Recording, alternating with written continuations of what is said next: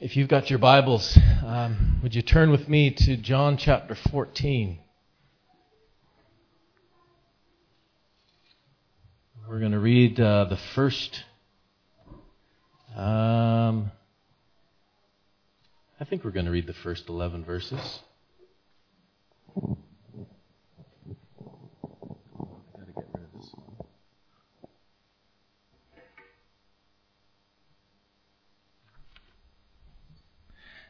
John chapter 14, starting at verse 1. Let not your hearts be troubled, Jesus says. Believe in God and believe also in me.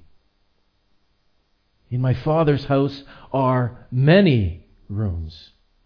If it were not so, would I have told you that I go to prepare a place for you? And if I go and prepare a place for you, I will come again and take you to myself, that where I am, you may be also. And you know the way to where I am going. But Thomas said to him, Lord, we do not know where you are going. How can we know the way? Jesus said to him, I am the way, the truth, and the life. No one comes to the Father except through me. If you had known me, you would have known my Father also. From now on, you do know him, and you have seen him. Philip said to him, Lord, show us the Father, and it is enough for us. Jesus said to him, Have I been with you so long and you, you still do not know me, Philip? Whoever has seen me has seen the Father. How can you say, Show us the Father? Do you not believe that I am in the Father and the Father is in me? The words that I say to you, I, I do not speak on my own authority, but the Father who dwells in me does his work. Believe me that I am in the Father, and the Father is in me. Or else, believe on account of the works themselves.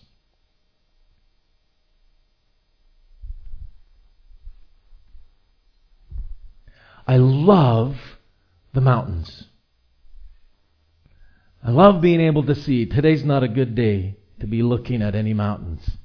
Um, but whether it is looking back onto the island and seeing that beautiful majesty of Mount Arrowsmith rising up tall over the rest of the island, or, or gazing across the strait and seeing the coastal mountains uh, with all of their snow covered tops, uh, there is just for me, something about looking at mountains that just blows me away. It, it probably has something to do with the fact that I grew up in Edmonton, where there are very few mountains. But, but on uh, a number of occasions throughout the year, our family would take a trip.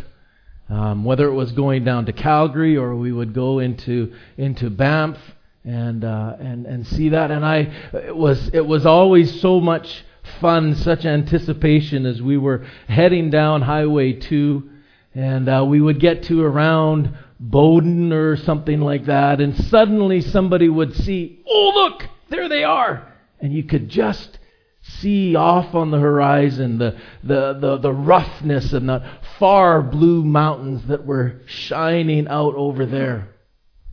And, and, and then they would stay there because we were driving parallel, and it took a long time until we could make that turn and then start getting closer and closer. And as you got closer, as you got to about uh, um, uh, Cochrane, um, coming across there, you could start seeing some definition. It wasn't just this beautiful blue far mountains, but you could actually see tree line Uh, you could see a difference between those big rocky tips and the tree line that was all along the base. You could see some of the snow capped mountain tips that were up there, depending on what time of the year we were going. As you get closer, you get to Kananaskis, and suddenly it, it, you can see some definition in the rocks.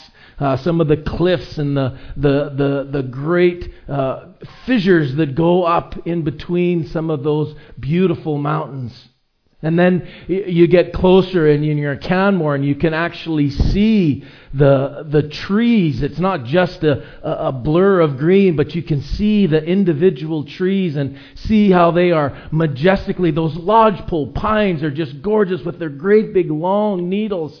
And, and, and you can see the, the, the beauty that's all going in there, and then the rocks and the mountains, and you see the great crevasses in the, in the glaciers, and it's just this beautiful thing. And, and then you get out of the vehicle and you can start walking up into those forests, and you just get lost in the beauty of these beautiful trees, in the, the lichens that are on the, the, the bark in, in the ground, you see all of the vegetation that's there. If you, if you get down even close on your hands and knees and you see the little insects that are making their way around in, in the moss and, and, and around the plants and everything, they're just, it seems like the closer that you get, the more beauty that you're seeing. If you get, we used to, uh, there was a couple of times when we would go and, and, and take a, a magnifying glass and get deep down into uh, some of the things that you can see in there and, and just marvel at the intricacies of all of those, the moss little tendrils that are intertwined together and, and to see all the little lives and the, the, the little water droplets and everything else. And I would imagine in, in science class we had opportunity to get in microscopes and you could get down even deeper and see like the cells of, of onion skins to be able to see the individual cells that were there or, or to get a, a scoop of water and to see the, the life that was swimming around in what looked like just beautiful pure water and all the things that were in there. I've had opportunity of, of seeing um, electron telescopes and their uh, view of, of the atoms, the molecules that make up all that we have around us. And, and again, all of a sudden, there is this new beauty and intricacy that, that you would never be able to see from a distance. And yet, the closer that you get, the more in depth you get, you, you keep on seeing this, this newness, this incredible beauty that is there for each and every one of us. I think think that's what heaven is going to be like. I think that as we engage in an eternity with Jesus Christ, we will, we will continue every day to draw nearer, nearer to our Lord and Savior. And every day we will see some nuance of the beauty of who He is, the, the, the, the, amazing perfection of His character. And it doesn't matter how long we are there in that place, that every day we'll have a new discovery. Every moment will open up a nuance of His character, of His love, of His wisdom, of His power, of His, of His perfection, of His truth, of His justice in a new way. We were we had a whole bunch of homeschool kids in our in our house this week, and uh, we were talking about some of these things. And and one of the kids asked, "Is it going to be boring in heaven? Just sitting around singing all the time, singing?" And I said, "No." That is, that is not what it's going to be like. And we talked about this every day drawing nearer into, into the, the, the, the, beauty and the wonder of who our God is. That's part of the, the amazing reality of an infinite God is there are no limits. We will never get to a place where we say, now I know him fully. Because as soon as we say that, suddenly he will reveal something that we never were aware of before. And we will go on through eternity discovering the beauty of all that He is. I don't know if any of you have read the Narnia series at all. Um, C.S. Lewis has done a, a, a, masterful job of, of weaving this tale full of images and pictures of, of God and our relationship with Him, and, and inviting us into thinking through some of these uh, amazing concepts of who God is. And, and, and he finishes it so well with the, the final book, The Last Battle, where uh, so much goes on in the story. But the end of it, all of these characters that we have seen at different points throughout the whole series suddenly are caught up together, moving into Aslan's land and going deeper and higher up into the mountains. And there is this, this headlong rushing that they are doing, that, that they are just flying faster and faster up into these mountains, and they are seeing the beauty and all of these different pieces throughout the the stories keep on coming into, into focus, and there's a, a new understanding and a new reality that's there. And, and, and the line that, that, that they keep on repeating is further up further in. And it seems like every, every moment that they go further up and they get a little bit deeper into it, suddenly it becomes bigger and more beautiful than they had ever imagined. And then the next moment, suddenly it is even more beautiful and their eyes can barely take in the magnificence of this, of this country that has been prepared for them, that they have been created for. And the line says, As Aslan spoke, he no longer looked to them like a lion. But the things that began to happen after that were, were so great and so beautiful that I, that I cannot write them. And for us, this is the end of all the stories. And we can truly say that they all lived happily ever after. But for them, it was only the beginning of the real story. All their life in this world and all of their adventures in Narnia had only been the cover and the title page. And now, at last, they were beginning chapter 1 of the great story, which no one on earth has ever read, which goes on forever, in which every chapter is better than the one before. is heaven going to be boring? Not in the slightest. I wish Dave was here, he would be able to help me with this. There is a line from a song, uh, and I can't remember if it was one of the Gaither songs or or uh, uh, the, a group called the Haven of Rest. This beautiful quartet, and I can't remember. I was looking to try and find where it is, but this line still sticks in the back of my head, and I probably won't get it exactly right. But it's talking about.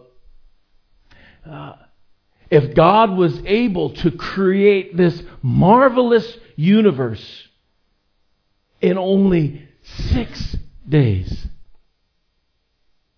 Imagine the place that Christ is preparing for us, that He has been preparing over the last 2,000 years.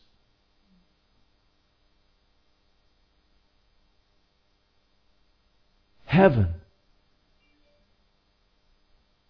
is, is going to be more than what we can ever conceive of.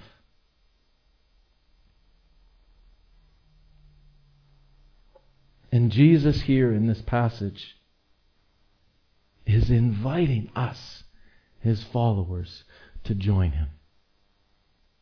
To be in that place where he is. To enjoy everlasting life in his presence.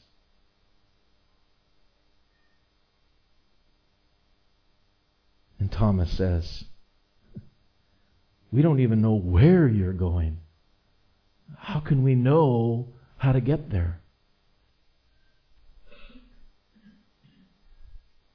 That is a very insightful question. Because all we know is here, this physical world. This universe that, that God has created us with touch, with taste, with smells and, and sights and sounds that we're able to interact with.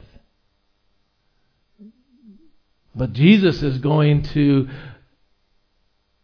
a place that, that we never seen, have no connection and no real connection with. How can we know how to join Him? How can we follow Him and be with Him where He is if we don't even know where He is, let alone how to get there?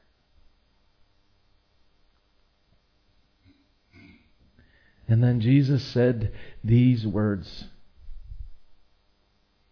a, continuation of, of this.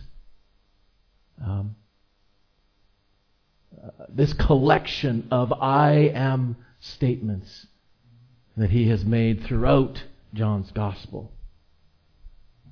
He said, I am the way. I am the truth. And I am the life. You want to know the way to experience that wonder of heaven. To experience all of the beauty that God has prepared for us in that place. Jesus is the only way.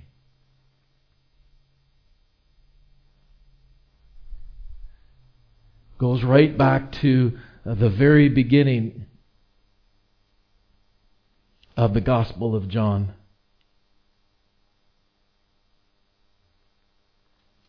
In John chapter 1,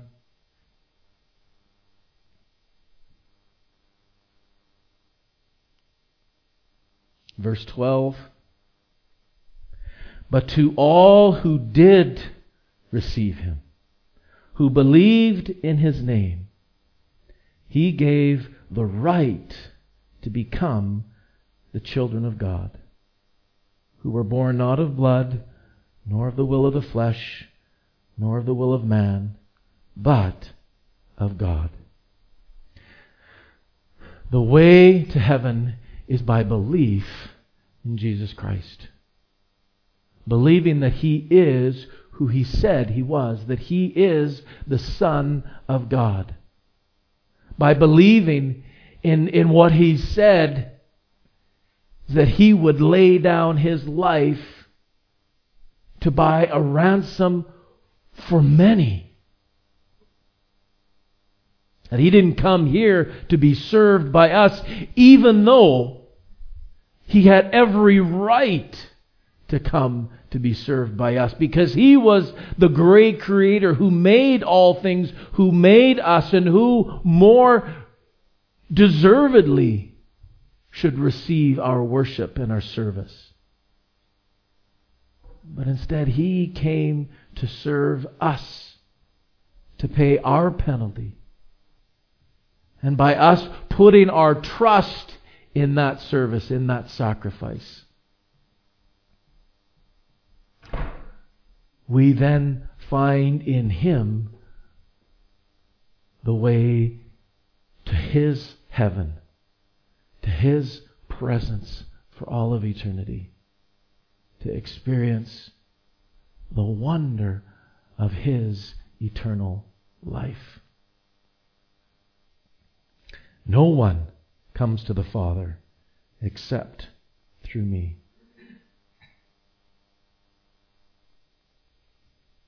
And we need to, again, stop.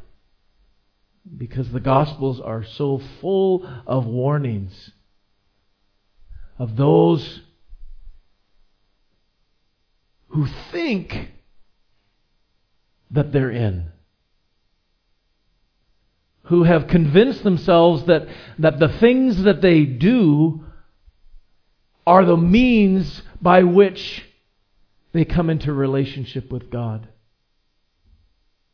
That it's by their acts of generosity to those who are in need, by their, by their words of kindness to those who are hurting. That it's through their, their acts of goodness, of caring for the poor and the needy, uh, that, that think that somehow by following rituals of coming to church services, of being involved in places of worship, wherever that might be, that through that, then surely God would accept them. That through the giving of, of money to an offering plate, to a place of worship, somehow that is the means of buying their way into heaven. And, and, and the Bible is clear that none of that has any value for paying for our eternal penalty against God. It is only through what Christ has done for us and by our putting our trust in his sacrifice for us that we have any hope of salvation.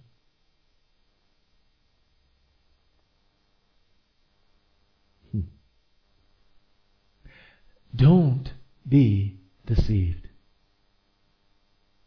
If you are here this morning and have put your trust in any of those other things, know that they are empty and worthless. That it's only by putting your faith in Jesus Christ and trusting what He has done that you might be saved. But if you have received. You have put your faith in Him. Then all of the wonderful hope of heaven, of, of eternity with Christ, of that never ending discovery of the wonder of God is yours. Paid for, guaranteed, available to each and every one of us. That's something to look forward to. Better than any mountain you might ever find. Better than any crochet pattern that you might want to indulge in. Better than any meal you have ever eaten. Better than any truck you've had the privilege of driving.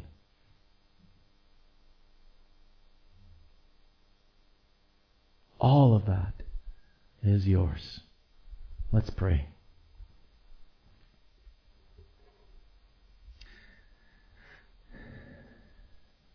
Thank you, Jesus. Thank you for preparing a place for us. As we look at the wonder of this universe that you have placed us in with all of its um, brokenness.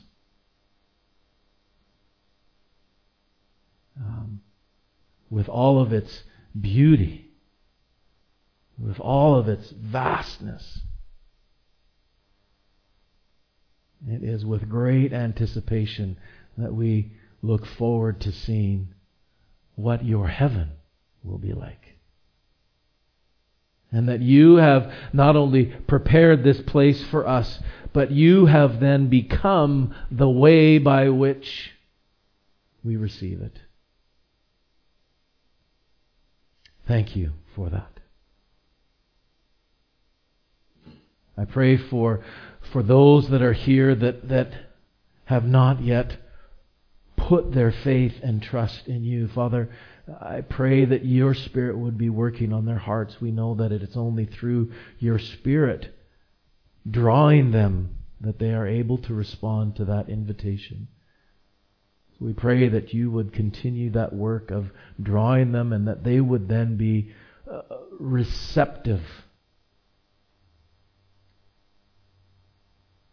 to submitting and surrendering to your authority and to your sacrifice on their behalf. Oh Lord, we look forward to that day when we all together with your people would gather at that marriage feast of the Lamb, that we would see him who is true and faithful come riding in on a white horse with eyes blazing fire, with hair pure as the white snow. And we would lift up our voices and sing, Hallelujah. Worthy is the Lamb who was slain. What a great day that will be.